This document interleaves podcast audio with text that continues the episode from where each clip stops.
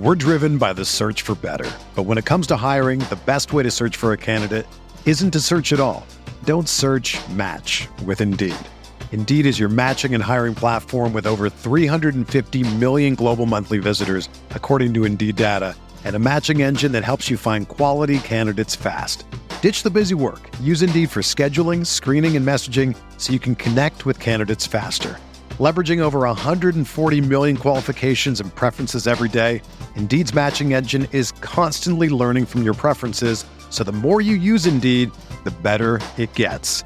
Join more than 3.5 million businesses worldwide that use Indeed to hire great talent fast. And listeners of this show will get a $75 sponsored job credit to get your jobs more visibility at Indeed.com slash BlueWire. Just go to Indeed.com slash BlueWire right now and support our show by saying that you heard about Indeed on this podcast. That's Indeed.com slash BlueWire. Terms and conditions apply. Need to hire? You need Indeed.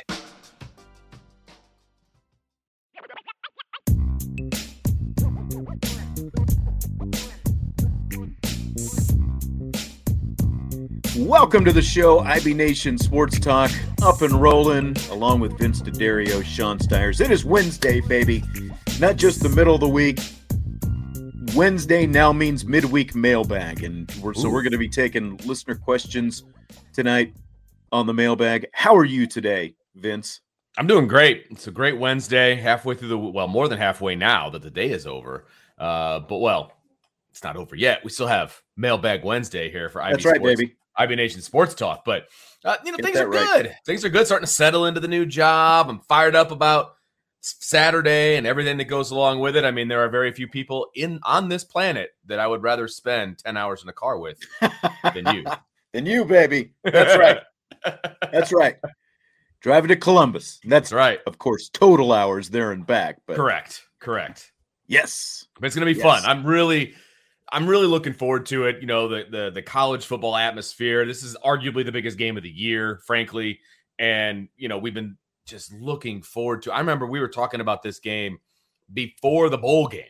You know, it's like, oh, you know, Yeah. Marcus Freeman, his first, you know, home game or his first game as the as the head coach is obviously gonna be the bowl game, but then the regular season game, he has to go back to Ohio State, blah, blah, blah, blah, blah.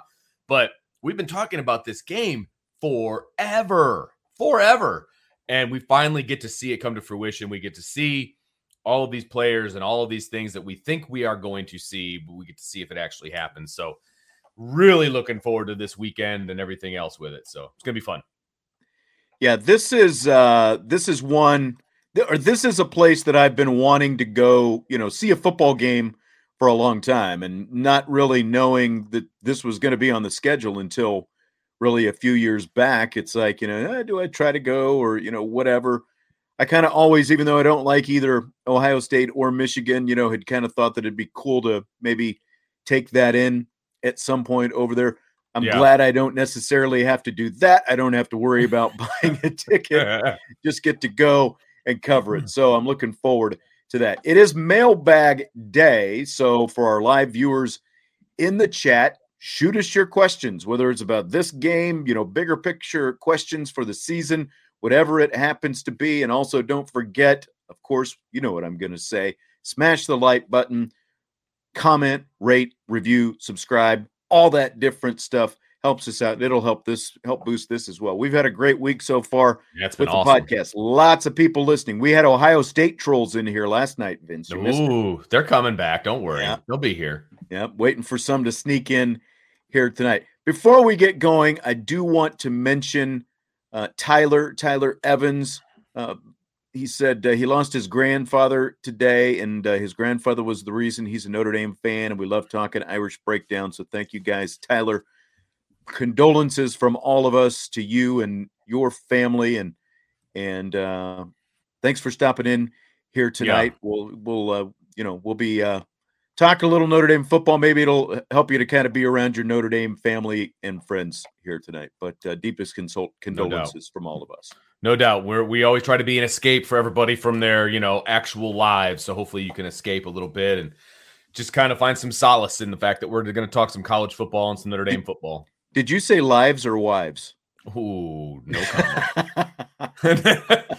on the off chance this will be the first episode that she ever watches, I Yeah, am not know, commenting right? on that. That's exactly right. That's exactly right. Well, looks like we've uh you're you're gonna start up, right? I'll And star him. Okay, you star them, and I'll uh, I'll go through and and uh, see what we got. I'll just throw this one up there. I haven't even read it yet, but we'll go ahead and start with this. So, um, Benjamin says I saw an interview with Coach Freeman. He said he is focused on Monday through Friday and on game day. Is he going to let the coaches coach? Your thoughts? Um, yeah, I mean, he lets his based on everything we've seen at practice, he fully lets his coaches do his thing. He is not looking Yeah. over shoulders. He is mic- not micromanaging. Now that's while they're out on the field. I assume that's the way he is. I mean, that is the personality that he has to begin with. He doesn't come across as as that kind of sort of control freak, just the sort Right. of person he is with the relationships and everything else. So I, I fully think that he's going to let his coaches coach. What do you think, Vince? Yeah, I do. I think that he hired these guys for a reason. He didn't hire a bunch of yes men. I mean, he hired guys that he trusts to do the job, and he's going to let them do the job. And I think he's let them do their job up to this point, And I don't see that changing on game day. I really don't. I mean, he's going to make the big decisions. Obviously, he's going to be the head coach. He knows the buck stops with him, and that's totally fine. But I think he's going to allow his coaches to coach. He's not going to micromanage, especially the play calling, uh, whether it's offense or defense. He's not going to micromanage Al Golden. He's certainly not going to micromanage Tommy Rees. He's not an offensive guy. He spent a lot of time learning the offense, becoming aware of the offense, and all of that. But he's not going to micromanage these guys. He Yeah. He has imparted what he wants this team to be, and he's told us that right. He wants to stop the run. He wants to be able to run the ball, etc. That's their charge. Make this happen, Right. You know, and he trusts his guys to do that, and I and I trust him if he trusts his guys. So yeah, yeah, he didn't hire yes men. That's for darn sure. Nope, not at all. Not at all. We're driven by the search for better. But when it comes to hiring, the best way to search for a candidate isn't to search at all. Don't search match with Indeed. Indeed is your matching and hiring platform with over 350 million global monthly visitors, according to Indeed data, and a matching engine that helps you find quality candidates fast. Ditch the busy work. Use Indeed for scheduling, screening, and messaging so you can connect with candidates faster. Leveraging over 140 million qualifications and preferences every day, Indeed's matching engine is constantly learning from your preferences, so the more you use Indeed, the better it gets. Join more than 3.5 million businesses worldwide that use Indeed to hire great talent fast. And listeners of this show will get a $75 sponsored job credit to get your jobs more visibility at Indeed.com slash Blue Wire. Just go to Indeed.com slash Blue Wire right now and support our show by saying that you heard about Indeed on this podcast. That's Indeed.com slash Blue Wire. Terms and conditions apply. Need to hire? You need Indeed. Another day is here, and you're ready for it. What to wear? Check. Breakfast, lunch, and dinner? Check. Planning for what's next and how to save for it? That's where Bank of America can help. For your financial to-dos, Bank of America has experts ready to help get you closer to your goals. Get started at one of our local financial centers or 24-7 in our mobile banking app. Find a location near you at bankofamerica.com slash talk to us. What would you like the power to do? Mobile banking requires downloading the app and is only available for select devices. Message and data rates may apply. Bank of America and a member FDIC. I just saw one that was directed at you. I'll let you have this Uh-oh. one. David Carpenter. Vince, how many pancakes by the Notre Dame offensive line Saturday? You know, that's a really good I- I- question. I thought he was at first going to ask, how many pancakes are you going to eat on the way to Columbus? I mean, if I don't you're even know them, there's an IHOP on the way. But if you're bringing them, I'm eating them. I think we can all uh, we can all appreciate that. But yeah, you know, I, I think Notre Dame's offensive line is going to have a good day. Uh, I'm I'm a little nervous about Jarrett Patterson not being 100. percent I I fully intend him to play the whole game, but I'm a little nervous about him not being 100. percent So that might bring the number down a little bit. You know, flat. It depends. It's funny because pancakes are very subjective, right? It, it, it's it's because they fell down. Is that a pancake? Is it because do you do you have to fat them? Do you have to land on top of them for it to be a pancake? You know what I Right. mean? So right.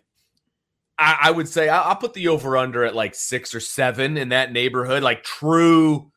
I'm on top of the guy, pancaking him kind what's, of a thing. What's average for a game? Like, if I you ever, know. That's a if you ever sat and looked, you know, it's like not. you know we see them, but like you said, it's like not every great block, block turns into a pancake. Absolutely correct. I mean, you can drive a guy seven yards off the ball, and that's a fantastic block. You don't need to pancake them. Now, that's what makes the highlight reel. I mean, I get that, Right. but it doesn't have to be a pancake. And I, I, you know, the names of the guys that Notre Dame's going up against, these guys are good players. I mean, they're not just going to take it. It's not going to be like USC in what 2017, where they're just like, you know, we give up, white flag. It's not, Yeah. hap-" you know, that's not going to happen.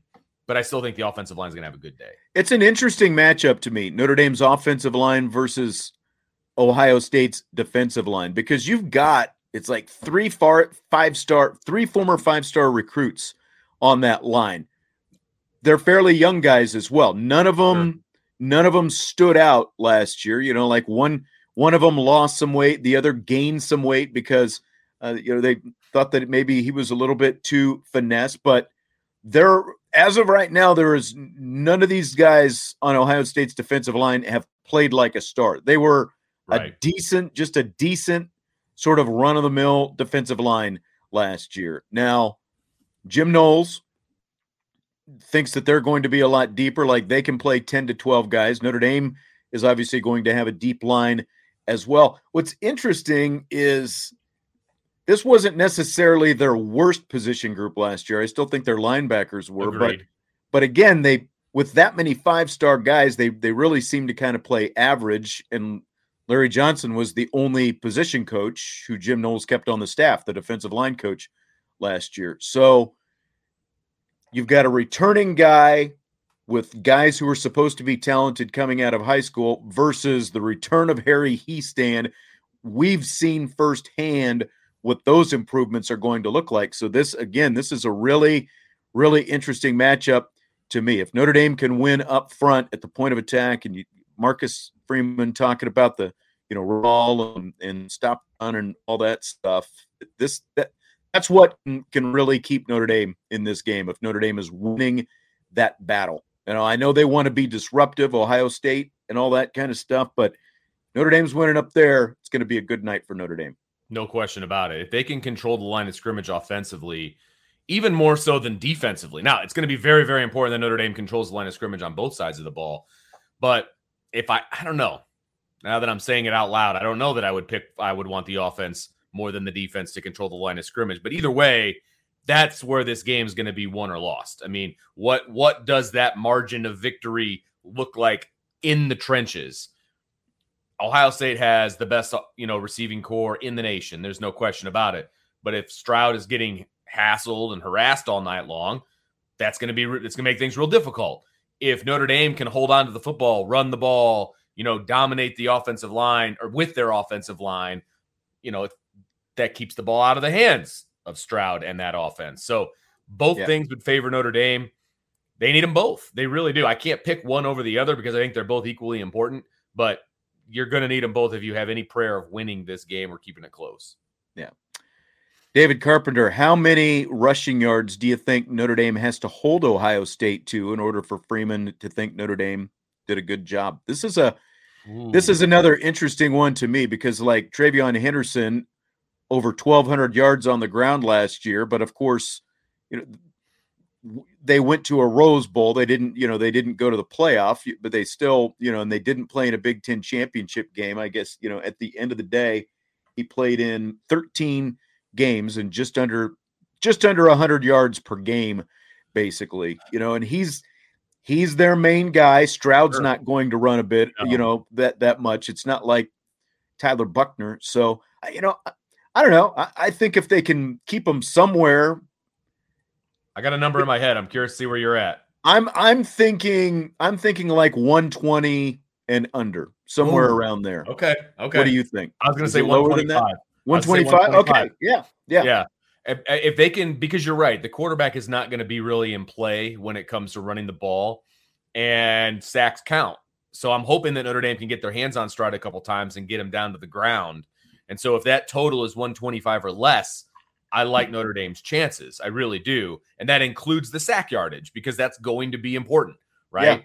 Yeah. And their, you know, their only threat in the backfield is their running backs. So, yeah, I think if they can hold them to 125 or less, I think that that looks really good for for Notre Dame. Now, it can't just be they got 125 because that's all they wanted and they're just throwing the ball all over the yard. Yeah. It, uh, yeah, that, exactly. Exactly. You know, right. But, you know, that's the number that I would have circled in my head. But, you know, two of, they weren't the two biggest games for CJ Stroud. Two of, I think, probably his top four games or something like that, passing wise, were the two games they lost sure. as well, you know, to, to Oregon and, and, uh, to Michigan. So those numbers can get skewed by by what you're talking about. Like they can still obviously come up with yards. It's just a matter of how they go about getting them. But I, yeah, I think right. I think I think if there's somewhere in that hundred, uh, as you said, like 125, I'd I'd live with that as well. All right, where was that other one? I was just looking at. Sean, great name, says, "How did Ohio State's O line handle pressure last year? Will Al Golden hmm. send blitzes more this year?" than in past years. I don't know, like it, comparative to Notre Dame, because Marcus Freeman blitzed last year. You know, it's not, it's not, like Marcus Freeman wasn't blitzing. I, I just say Ohio State only gave up 17 sacks last year. And again, we're not talking about a mobile quarterback. Like if Notre Dame's offensive line only gives up 17 this year, one, it'll be because the line is better and you've got guys like Fisher and Alt on the outside, but you've also got a mobile quarterback. So that factors into it as well. You know, one, escapability, and two, the fact that he's running sure. more. So the fact that Stroud doesn't run and they only gave up a little more than a sack per game last year, I'd say they handled it pretty well. No, they did handle it pretty well. And, you know, their schedule wasn't crazy difficult as far as pass rush is concerned. But I will I will also say that there are holes in this offensive line. They can give up pressure, and they've right. got different. They've got some guys starting in different places, and they, you know, this isn't a top ten offensive line by any stretch, in my opinion.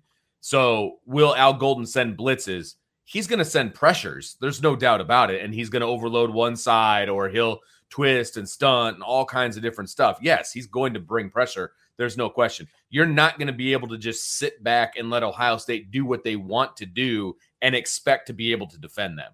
You have to force the issue to a degree if you want to have any success defensively against this offense. You have yeah. to. You've got to get Stroud off of his game in order to affect what they want to do offensively. So, in order to do that, you've got to send more than four at times. Now, there's going to be times where Notre Dame's going to be able to get pressure with four and they'll be able to drop the rest and, and be fine.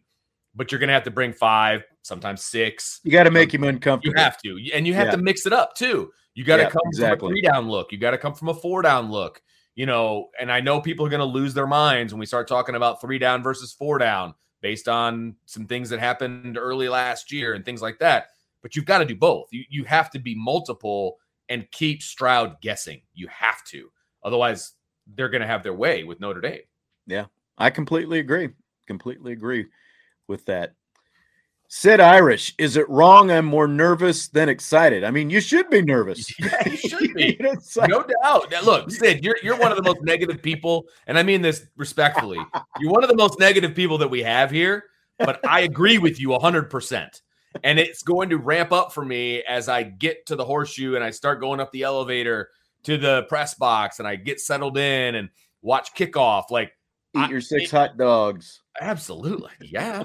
Uh, I'm going to start getting that feeling in my that nervous feeling in my stomach because it all leads up to this.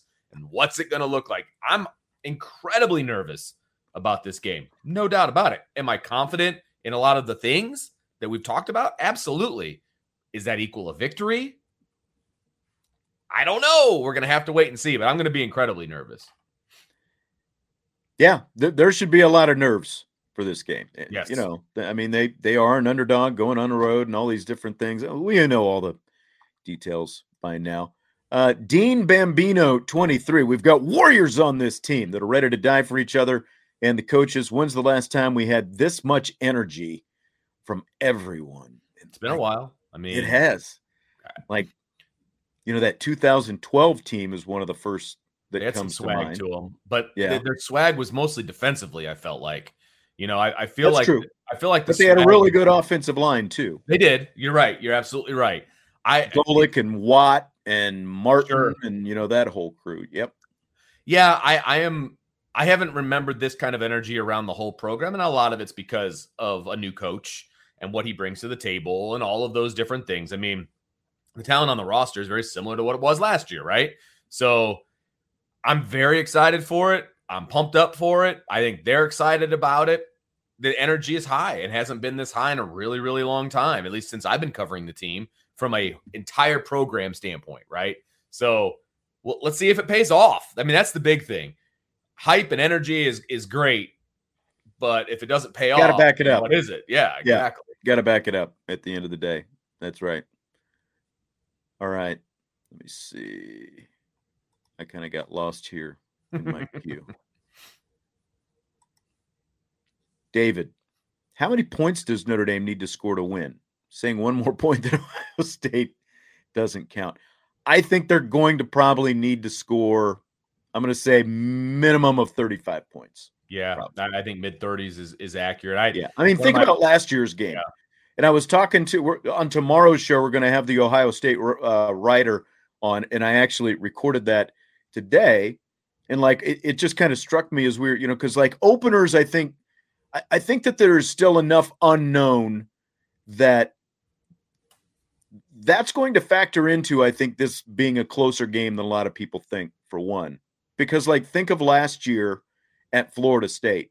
You know, we're, we base all most of the opinions that we have based on things that happened last year. And we weren't expecting Florida State to be a good team. They at least showed that they were early on better than they were the year before. Now they didn't turn out to be a great team and Notre Dame went on to an 11 and 1 record, but look at the score that that game produced and the fact that it went to overtime. I think I think Notre Dame not only is going to need to, I do think that they can score some points Yeah. Saturday night. I think they will too, and I, I think 35 is a good number. I in my bold predictions, I said that Ohio State's not going to score past 30. So if Notre Dame gets in the 30s, I feel very good about where things are going to be. You know, I, I do think points are going to be scored in this game, though. I mean, I think the over under was like 58 or some something crazy like that. I, I can't remember. You had it at one point in one of our over under questions. It was like 58 or 60 in that neighborhood. I think it was 58 and a half.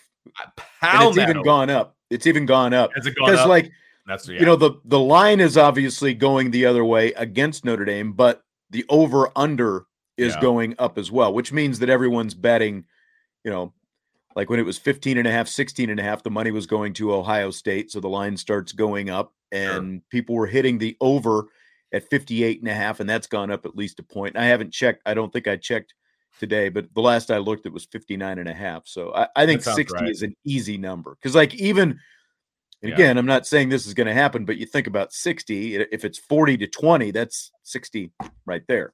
Yeah. And I think that I- I think going that's to an easy- contribute more. I think that's an easy over, frankly, and I would Yeah. take that over. There's no doubt about that. Like I said, I parlayed mine on uh, Notre Dame in the over. So hopefully that pans out. Let's see. Um, how about this one right here? Ed, excluding sacks, which me- which messes up the statistic, in my opinion. Notre Dame needs around 170 to control the game. Less than that, they'll need Tyler Buchner to throw 300 plus 35 points amount needed to win. Yeah, so he kind of agrees 35 is Yeah.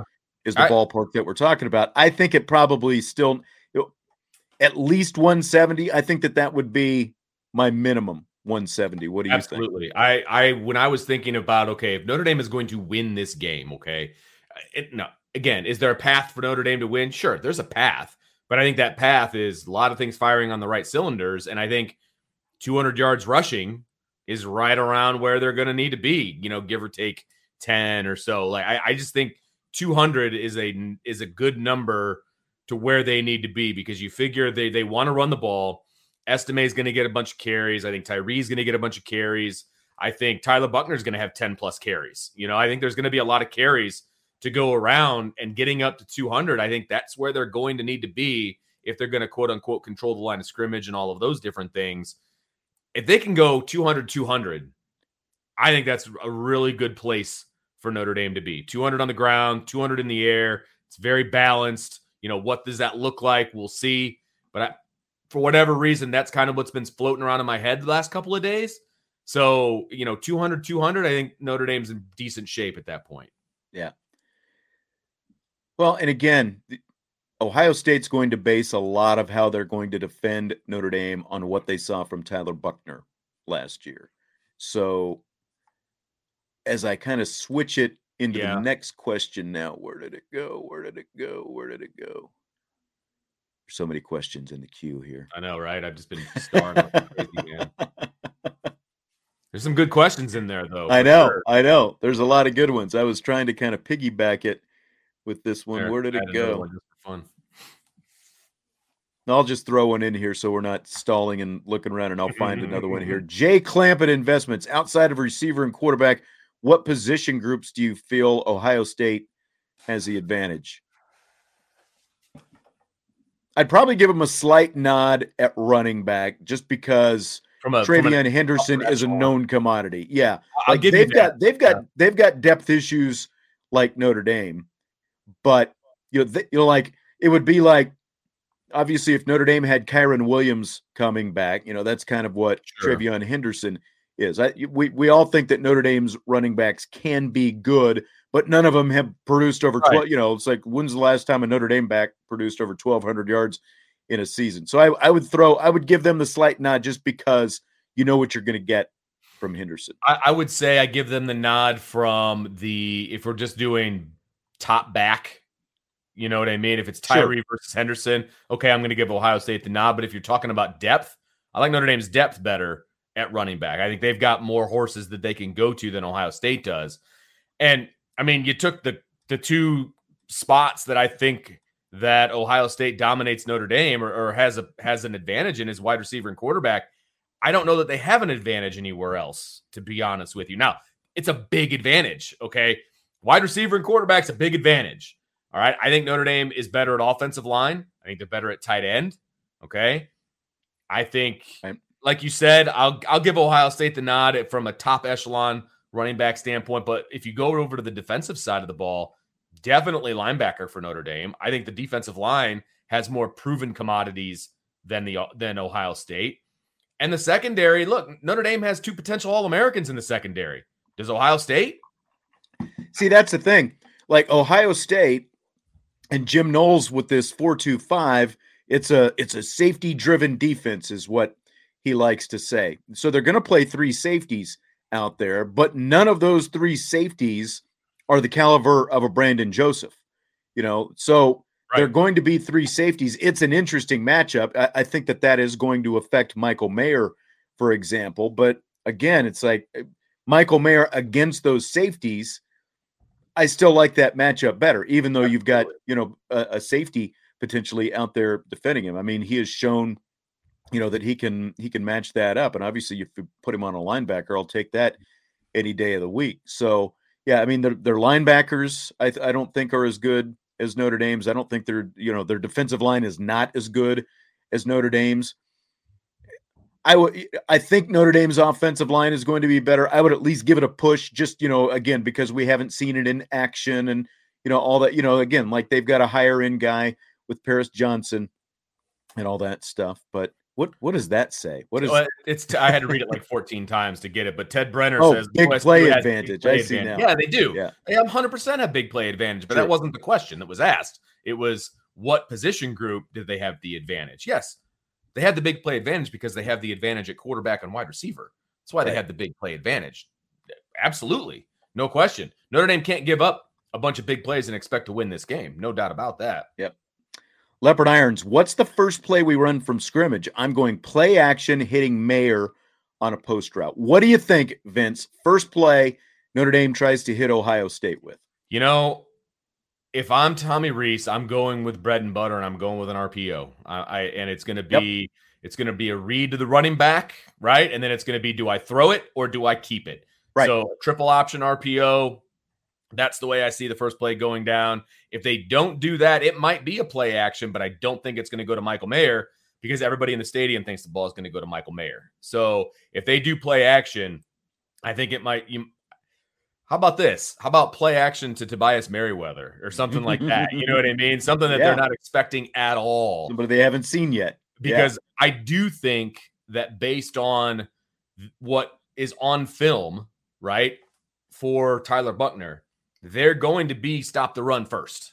Okay. Maybe they go man to man to start off with. I don't know. We'll see.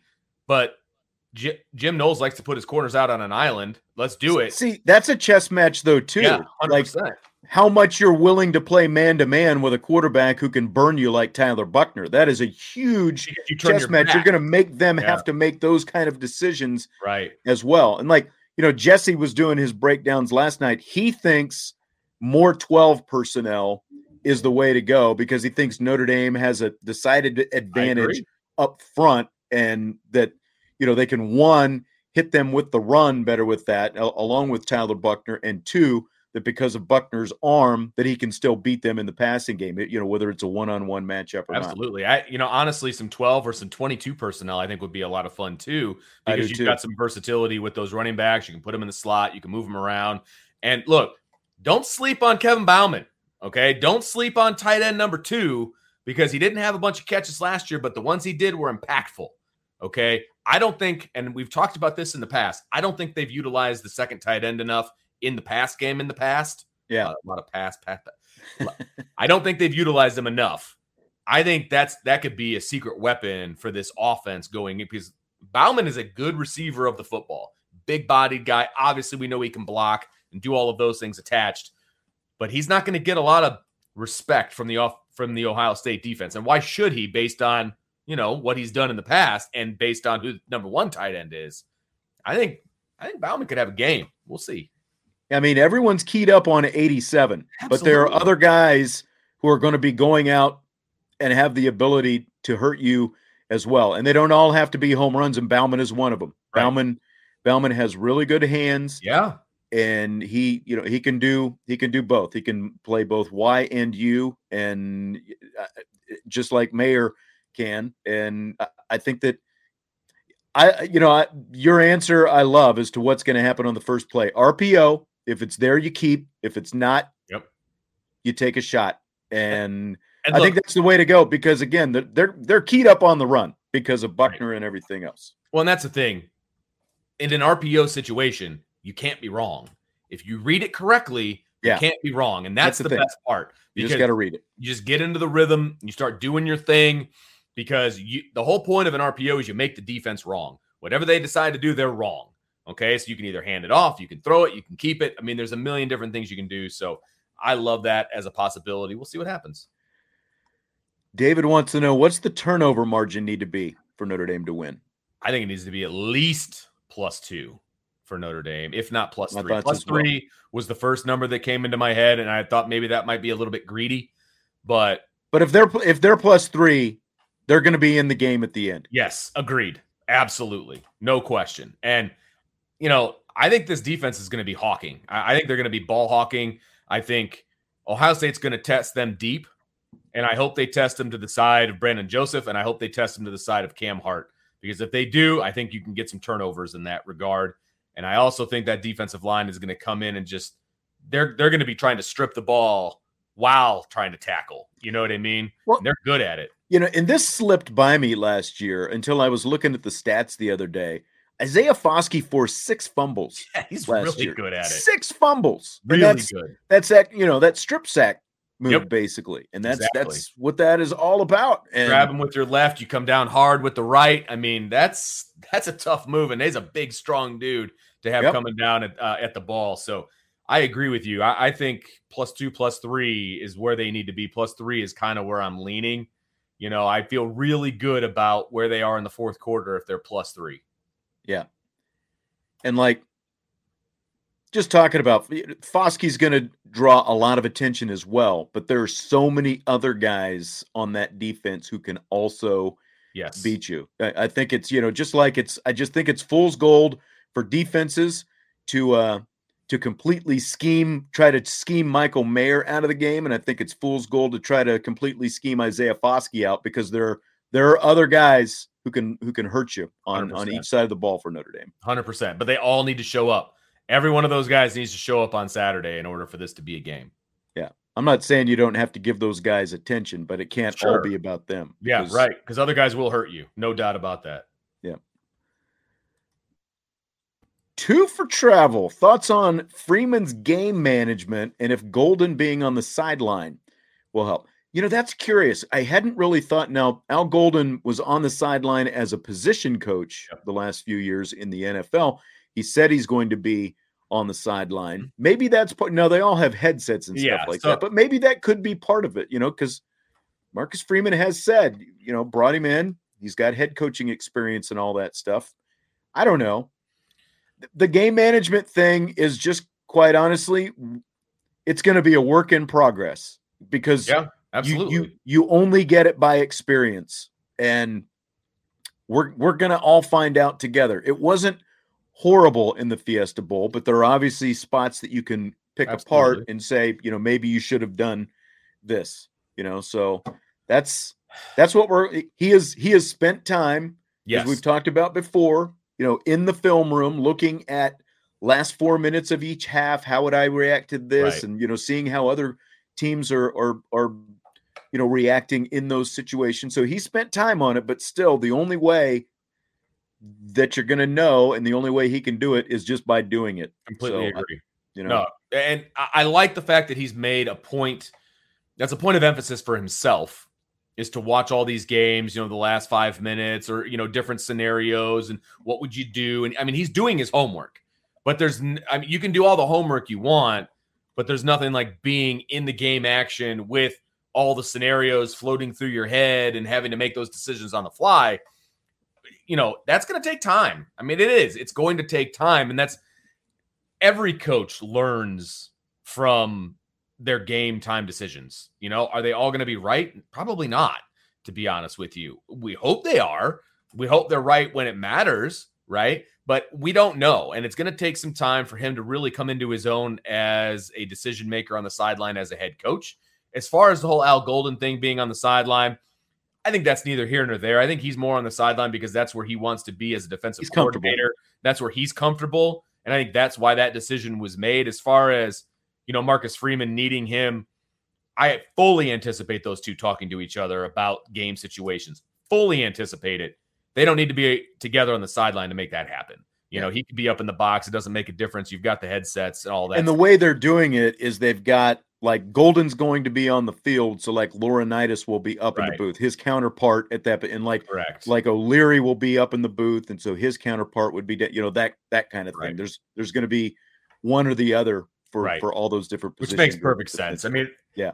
Look, Marcus Freeman is going to count on Al Golden at times during games. I absolutely expect that to be the case we just won't. I don't think we'll necessarily see the two of them huddled up together. Well, see, know? and that's that's part of it too. And I've I've said this before. Like it's easy to sit here and second guess decisions in a football game, but the bottom line is these decisions happen in 40 second intervals that are right. continuous throughout the game. You you know you've been on a football sideline as well as a baseball bench. You know it's it's a little bit.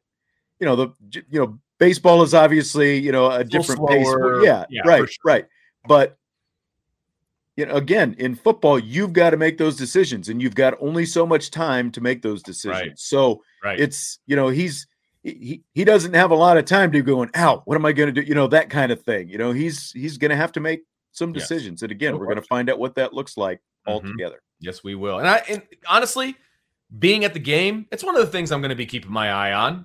Do I see Al Golden and Marcus Freeman huddling up and talking? Sure. I don't think I'm going to. That's my prediction. But that's something I'm going to be watching if I have my eyes on the sideline. Are they talking, you know, when it comes in, in a timeout situation? Are they going to be, you know, huddled up? Well, we'll see. Yep. Our buddy Vigo wants to know Would you say we need to take some calculated risks, bro? Both sides of the ball, the answer is yes. You have to. In a game like this, you absolutely have to. You can't just sit back and let the other team dictate what you want to do. You're going to have to take risks throwing the ball deep. You're going to have to take risks blitzing. You're going to have to take risks playing man to man. You're going to have to take risks. You're going to take risks, you know, running a reverse or something along those lines offensively. I mean, you're going to have to take risks because it's going to be a high risk, high reward type of game.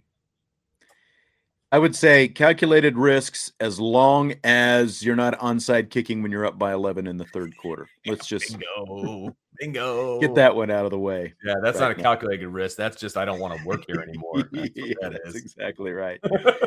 yep. I'm just done with Nebraska. Dino Bambino is Foskey only going to be highly successful if Riley Mills breaks out? Since if will be double teamed at times, Lacey and Cross will have high volume usage for the first time. You know, there's there's something to that, but I also think the guy playing next to him, Ademilola, is going to have to say something about Sure. have something to say about that as well, because of the fact that he is a guy that can draw some double teams as well. And having those two guys playing next to each other and then Mills on the other side, you know, so I, I don't think it's only Riley Mills. Yeah, if if Mills ends up being that guy and he can be that breakout guy, that helps. But Ademilola playing right there is going to be a big part of that as well. Yeah, couldn't have said it better myself. Completely agree with that. There's other weapons on this uh, defensive line. And look, Isaiah Foskey was the best defensive lineman on last year's team too, and he still had 10 sacks and six or seven strips, right? I mean, he he's still going to get his as the as the kids like to say. He's still going to get his stats. There's no doubt about it. He's still going to affect games. But when it's a team sport, you need other guys to step up. I mean, that's just the tall and the short of it when it comes to a game like football. So I fully anticipate Jason stepping up. I think Justin is going to step up. Yes, they play the same position, but they'll be on the field at the same time, uh, you know, maybe on third down, you know, that type of thing. And Riley Mills is poised to have a breakout season. I, I don't know what breakout season, what that necessarily is defined as, but man, has he looked good in practice. I mean, that that he is like an Adonis. I mean, he is a specimen for what you want as a strong side defensive end. So he's going to have the Ohio State's going to have their hands full with both ends for Notre Dame. Yeah, totally agree. Totally agree. Sparkling Swan, what's the media reception if Notre Dame beats Ohio State? And would they be number one in the polls? I do not think they'll be number one in the polls because Alabama will have something to say about that. the media reception will be hilarious, frankly, uh, because all of the haters for Notre Dame will be doing a 180 talking about how good this team is. That's what's going to happen. And now there'll, there'll still be your staunch haters that'll just say it was a fluke and Ohio State lost the game and, you know, all of those different Yeah, things. if the, because if there are the turnovers, well, it's not because Notre Right. Dame was great. It's because Right. Ohio State made all these mistakes. They didn't Yeah. force those turnovers. Ohio State gave them the football, or you know something along the. They'll find their excuses, but you're going to see a lot of the mainstream media who didn't know anything about this team, who still thinks Jarrett Patterson's playing center. You'll have all of those people completely turn it and be like, "Oh, this is a top two team. This is a playoff team." You know, all of these different things. So it's when things like this happen, I just like to sit back and watch because that's that's where it gets fun to me is watching all these guys backpedal. I agree. And you know, there's there's going to be a lot of people who are going to have to eat some crow, and including the mouth of the South down there. You, you know, it's like maybe maybe you get maybe you get him to to just totally shave that whole thing off. You know, but he, he should he should put that up as a wager this week. I will shave my whole head. It's not a very good Finebaum impersonation, but you know what I'm getting at. oh, Uh, yeah, I, there's there's just a lot of people are going to have to eat some crow, and I don't think they'll be number one either. You know, because right. Alabama will have something to say about that, but it'll be a huge win It- it- Absolutely. And it, and if they can pull that off. Notre Dame needs to be in the top four at the end of the season. That's the goal. Period. You know, if they're number one, great. If they're number two, three, or four, I don't care. As long as they're in the top four, that's all I care about. And this obvious, if they win this game, big if, but if they win this game, that will put them in a good position to be in the top four when it's all said and done. Right, right. All right, Vince. Next question from Brian. I agree with tackling. Way too many guys slipping off guys. How many tackles for loss did Notre Dame lose last year? Notre Dame got in the backfield and then got nothing for it. Yeah, I mean that that was a major thing last No year. doubt. missed tackles. And that's, you know, again, this is something that we have no way to gauge because we didn't see anybody taken to the ground in the two times that we got to go to practice. You know, so what is live tackling Yeah. going to look like? Big Well, question. and and, and that's that's the thing about the game as it is right now. There's just there and, and it's not just at notre dame it's across the board. There's just not as much tackling during the preseason as there used to be because everybody's afraid of injuries and concussions and all you know the science of it. And you know i get it. I get it. They're they're tackling big dummies. They're tackling big circle dummy the donuts you know all of these different things. They're working on Mhm. their form and all of that look, Notre Dame was missed tackles away from being undefeated. There, there's no doubt in my mind, and they were missed tackles away from winning the Oklahoma State game, the Fiesta Bowl. I mean, they had opportunities to put Oklahoma State in third and longs, and they just couldn't do it. They could not bring guys down in the backfield. That was a problem. Hopefully, that problem has been rectified. I can't sit here and say, "Yep, they got it all figured out." Now, Al Golden's there; he's the one showing them how to do it. It's going to be great. I can't say that. We're, we're going to have to see. And I guarantee you it's a point of emphasis because it doesn't take a rocket scientist to realize that was a problem last year and that put him in some not so good positions when it comes to down and distance. Bill wants to know what Notre Dame player will deliver the biggest hit in this game. I mean, defender, he says. You can't say Estime. I'm going to go with Brandon Joseph. I thought you think- might. I thought I- you might. I've seen him lay the wood a little bit in the spring, not so much in the fall because again, they're not really doing that. He's a heat-seeking missile. If he sees something, he's coming downhill. Look out! Brandon Joseph will lay the wood. Yeah, see, I'm trying to. I'm trying to think of like who else it could, you know, because like usually you don't see the defensive lineman laying it out like that. I'll just, I'll go with Maris Lee Liufau Okay. because he's been out for a year. He's ready to go. He's kind of chomping at the bit a little bit, so I'm going to go with Liufau in this one. I think he brings, I think he brings a big hit in this game. I've got a second choice too, and this Okay. is way off the map. Junior Tuihalamaka is Mm, going to lay the wood at some point during this game. If he gets in on defense, which is, I, I don't know if he is, but that boy, when he comes downhill as that middle linebacker, TreVeyon Henderson's going to feel the wrath of number 44. I think he lays Yeah. the wood at some point. Yeah, that's a good one. That's a good. That's a good one on reserve. Uh, I snuck this in here a second ago. Michael, are you going to do an Irish jig if Notre Dame beats Ohio State? I don't know if anybody wants to see that per se, but I'll tell you what, I'll be in a hotel room in Columbus. I'll do it. Absolutely. That'll be one of the first things. I'll just tune in. That'll be the first thing I'll be doing is the Irish jig because I will be on cloud nine if that happens. Tune into the post game show, people. Either way, no matter what happens in this game, but if Notre Dame wins, you're gonna. I I'm gonna. I probably won't even remember the post game show. I'll just be so elated. Jeff says it's been promised a lot over the prior two seasons, and I think you can go back more than two seasons. But do you think we will see hmm. more two back sets this game and the season as a whole? The short answer is yes. I do think we are going to see more, but I think the reasoning for it is a couple different fold, right? So I think Tommy Rees, I think, wants to do more two back sets anyway. I think that's kind of the way he wants to go about doing some things and some formational shifts and things of that nature. But it's also because of the depth at wide receiver or, or lack thereof. And I think the way that you cover up some of that is because you are, you know, you go with the two back set and you can motion a guy out to the slot. And you can do some different things. So I think it's out of necessity, but I also think Tommy Rees wants to do it.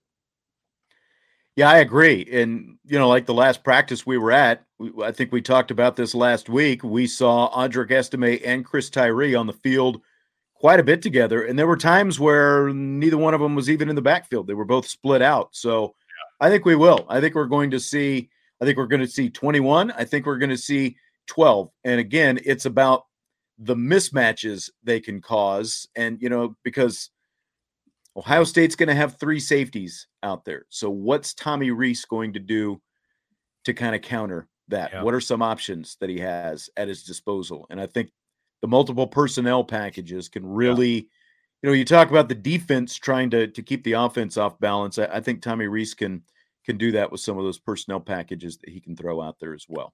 Agreed. I, I like I said, I'm really looking forward to possibly seeing some 22 personnel out there. I think that could be a lot of fun. It's funny because uh, Jess and I we talked about 22 last week, and obviously that is not, you know, that is that is like a fairly archaic personnel grouping: two running backs and two tight ends. It's like I go back to my 70s Cowboys and I can remember some of those some of those two back sets. But sure. that's when you were, you know, that's when you had that that straight up pro style where you've got two running backs side by side and the quarterback, and then you've got a tight end here and you got a tight yep. end over here, you know, and a couple of wide receivers out there. But I definitely think I, I that's that's another group. And again, you know, like you talk about mismatches, I think that that's a group that you could see with these guys because and, and part of it is because all the running backs can catch the ball. So right, right, exactly. And there are multiple tight ends who can catch the ball as well as block. You know, and like going back to we were talking about the rushing stuff earlier. I really think this is a game where for for Notre Dame, if things are going right, like you could see both Buchner and Estime, you know, up around 80 yards apiece. And that's yeah, it's 160 total yards right there. Right there. And you add a little bit in from Logan Diggs. And, you know, yeah, absolutely. I think that's I think that's very doable. Even even in a loss, I think that's actually very doable because I do think they're going to put an emphasis on running the ball. So uh, I I do think that that's very very plausible. Tommy Guns 44 scenario. Ohio Uh-oh. State's up by three to seven points with all the momentum, set to receive the second half kickoff. Dare to try an onside kick? Good choice or bad, regardless of outcome of kick. Sant can't say depends on if it works. no, because it's still a ball game. I'm not. I, I am not confident enough to give because you have to think about worst case scenarios if you're a coach, right? Worst case scenario is you onside kick it and you give them the ball at the 40 yard line. Yes, I, I do not want to give Ohio State the ball up one possession with only 60 yards to go. This yes. is too dynamic of an offense. I would much rather kick it out of the back of the end zone, have them start the ball to 25 and have to go 75 yards. I realize that's only a 15 yard difference. Doesn't matter. Make them go as far as you possibly can. Make them work for their points. I am not kicking an onside kick at that point. Their offense is just too stinking good. Couldn't agree more. Every time they have the ball, you got to make them go as far as possible, as long as possible. Absolutely. You That's, have to. You have yep. and this is a game where the field position is going to be very, very important. So, you know, Jon Sot, the punter, the uh, McPherson, the kicking game, you know, the, the kickoff man, it's going to be extremely important for field position. You've got to make Ohio State go the length of the field every time they get the ball. Yeah. Yeah. Like, you know, we were talking about calculated risks earlier. Onside kick is not one that I like. There, yeah. there are plenty of other no. calculated risks that you can no. take. David wants to know how many times Brian needs to yell, That's what I'm talking about for Notre Dame to pull this victory out. Uh, well, he won't be yelling because he'll be in the press box, and there's no yelling in the press box. We get reminded of that all the time, and uh-huh. uh, I'm sure Sean has some deep-seated bruises from the many years of us sitting next to each other. Yes, yes, and punching him in the shoulder. That's but right. yeah, so he's not going to be yelling a bunch, but for he's going to have to at least think it probably four or five times, I would say, for Notre Dame to win. Yes, I agree with that as well. All right, we're running low on questions. So if anyone That's has okay. any that they want to slip in, like you've been thinking about trying to get one in, we still got rapid um, fire, baby. Well, we do. We do. Who's Benjamin wants to know who is your MVP mm. of the game hmm. for the Irish? You know, I, I this is going to sound like such a softball answer, but if Notre Dame wins this game, it's got to be Tyler Buchner. I, I feel like he's going to have to have a ball game for Notre Dame to win. If they score 35 points, I feel like he's going to be responsible for about 28 of them. You know, whether he's running it in himself or he's throwing the ball or whatever. If they're going to win, it's got to be Tyler Buchner. I know that's maybe a, a cop out answer. Maybe they want me to be more creative, but I just feel like it's got to be Buchner if they're going to win this game. I mean, if, if we're predicting, it, has got to be that as well. The the only other way is like we were talking about if they're plus three in turnovers. The only other way is if like some defender, you know, like forces a couple of fumbles or comes up with a couple of interceptions or you know has a pick six and another interception. You know, something along those lines, whether it's Brandon Joseph or a linebacker or something like that. I I I completely agree. For Notre Dame to win, like this is not going to be a low scoring slugfest. Right. Notre, again, Notre Dame. We said one of the questions right off the top: How many points do they have to win? I think it starts with 35. And if Notre Dame's going to score 35 points, yeah, it'll help if the defense obviously can can give them the ball a couple of times in in some short field situations. But Tyler Buchner is going to have to have a big game. They're not Yes. going to score 35 points without Tyler Buchner having a big game. So I'd have No to go with him. This is the story of the one. As head of maintenance at a concert hall, he knows the show must always go on. That's why he works behind the scenes, ensuring every light is working, the HVAC is humming, and his facility shines. With Grainger's supplies and solutions for every challenge he faces, plus 24 7 customer support, his venue never misses a beat. Call quickgranger.com or just stop by. Grainger, for the ones who get it done. Salty wants to know Have you demanded that students respect my authority? in so many words. In so many words. I, I told the entire uh, population of the school, which is about 3,600 kids, uh, to punch my son in the hallway. You know, hey, if you see my kid, give him a little, uh, you know. So he didn't really appreciate that. But yeah. On that subject, Vinny wants to, or uh, Tommy wants to know Vinny D, the dean, what's the difference between dean of students and principal? so hierarchy you've got principal, you've got assistant principals, you've got deans, then teachers and students. So Yeah. right, th- right there at the uh, bottom rung of the admin uh, ladder, basically. So I get to be in all the important meetings, but I'm the one that nobody hears from. How about that? Sounds good to me. Will this team be better than last year's team? You know, it's funny that that because I've been thinking about that actually a lot recently. So, what were they? Eleven and one last year, eleven Yes. and two by the end of the year. I think, I think this team could be better all around and maybe have a worse record. I think that's a possibility. You know, I I did predict Notre Dame to be eleven and one, but their schedule is much more difficult this year than it was last year. You know, Yeah. depending on what happens in the bowl game, you know, all of those different things. I I think it's definitely possible that this team could be better, but the record could be worse. Uh, we'll Yeah. see what how that shakes out, but I do think this team could be better. Yeah, Yeah, because because you are in part a product of who you play. It's not just you; it's also a matter of of who you play. Yeah, the, the schedule is a bit tougher this year. It's a 13th ranked schedule in the nation. Uh, you know, and Brian is saying easy schedule is why Notre Dame went 11 and one sure. last year. I mean, I wouldn't call it cupcake, but it, it it definitely was not as hard as what we thought it was going to be. Right, I think going in. no doubt, no doubt. Yep. Vince, I just want you to know. Oh yeah, what do you Huh? I was gonna say, do you want me to keep starring stuff, or are we are we good? I think we're probably good at Okay, this point. right, cool. You know, the, the questions seem to have kind of run out here. Uh, you know, let, let's let's do one from Tyler. If you have a five star recruit as your child, how do you handle his recruitment, and how would you help him pick a school? You know, that's you've been through the recruiting process, so you can definitely. Yeah, but not with a five star. Well, no, not with a five star. Now, that's granted, not with a five star. But you know, I think I think you look at it a couple of different ways. Number one, this is an opportunity. This is a a part of his life that he'll never have happen again. You know, and I think you have to take advantage of that. I would encourage my son to take all five visits. I would also encourage him to I, I you know, we would we would do, you know, a college tour. Hey, hop in the car, let's do a bunch of unofficials. Like I I would want him to get the full experience, visit as many schools as possible, Yes. see what it's like. Now, once he makes his decision, you shut it down.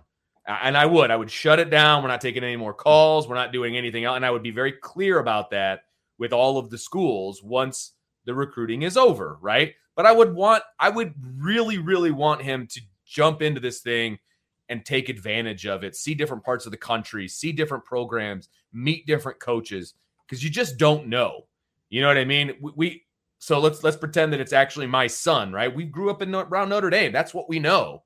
We, I don't know what it's like to walk on campus at Alabama or Clemson or Georgia or USC or any of those other places. I, I would encourage him to do all of that, and then I would make sure that he gets on as many campuses as absolutely possible, and I would try to keep him as mentally grounded as possible because it's very easy to, you know, your ego to Yes. expand and all of that stuff. I, I would do my best to keep that tamped down. You know what I mean?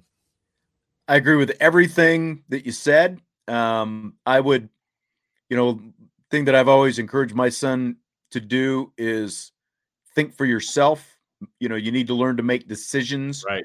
on your own. I'll be here to, you know, like if you have questions, you need advice on something, you can ask me. But just everything you said, take all those visits, talk to all those people, process it all. You know, if you need someone to bounce it off of, then we can bounce it off of it.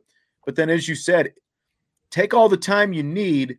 But if you are going to to announce a commitment, you know, even though it is just verbal, if you're going to announce a commitment, you're going to stay committed. You're Right. not going to change your mind down the road. Take all the net time that you need to make the decision. But once you say you're committed, you're going to stay Yes. committed. You know, 100%. That's that's And the I- biggest thing. And I think that's about being a man of your word. And I'm not, that's not a knock on any of the recruits that are out there or anything. But for my family, for me, that's about being a man of your word. You tell a coach that you're going to do something, then you're going to do it. And that's, Yeah. that's how I would raise my son. That's how I would want to be treated if I was a coach. And that's how I would go about it. I, I would just kind of be that guy in the shadow in the background, make sure all the right questions get asked, you know, all of those different things, and then just make an intelligent decision. And a lot of that, to be honest with you, and I know I'm kind of rambling at this point, but a lot of it would have to do with academics as well. My son's a high academic student. Your son was a high academic student. Football doesn't last forever. You know, soccer doesn't last forever. Whatever the sport may be, Yeah. academics is super important. You've got to be able to have a degree you can fall back on. Agreed. Quinn uh, was asking, did we see his Desmond Howard question earlier? I accidentally unchecked the star, and so it slipped out of the queue. We did have it start up and and ready to go. He was asking about Desmond Howard's college football playoff picks. Oh, Jesse and I talked about this in rapid fire last night. Hilarious. It's really like it's just clown show. You know, like if you if you're if you want to be taken seriously as a college football analyst, you can't come at me with what was it like Michigan, Baylor, Pittsburgh. I can't remember what the fourth one was, but it, you know, it was like another off the wall, you know, Did team say that he Pitt? had. Yeah, I did say Okay. Pitt.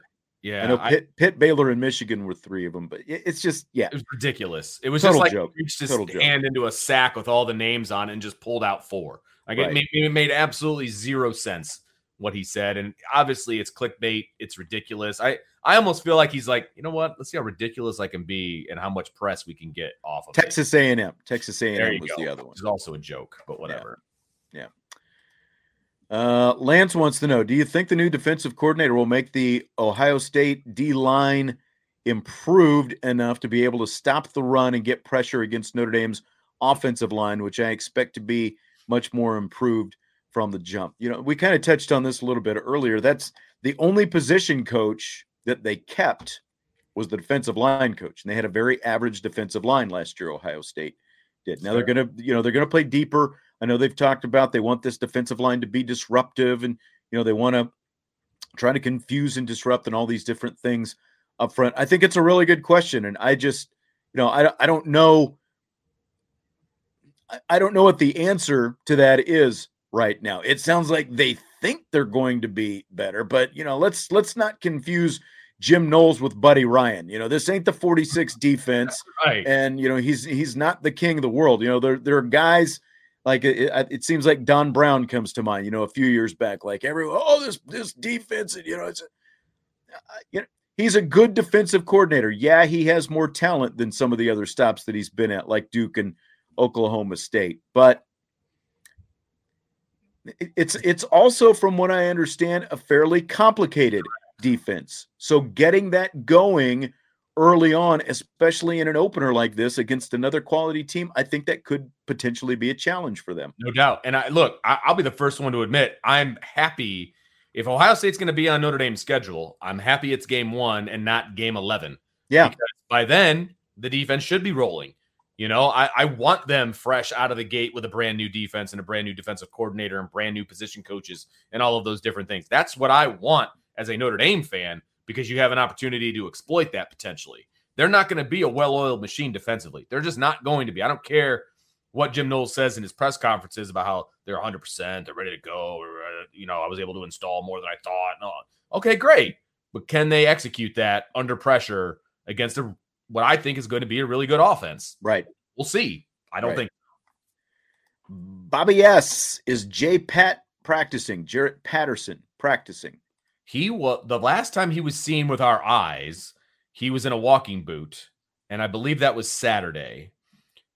It was anticipated that he would be out of that boot and practicing this week. Now, we don't have access to practice, so we don't know for sure.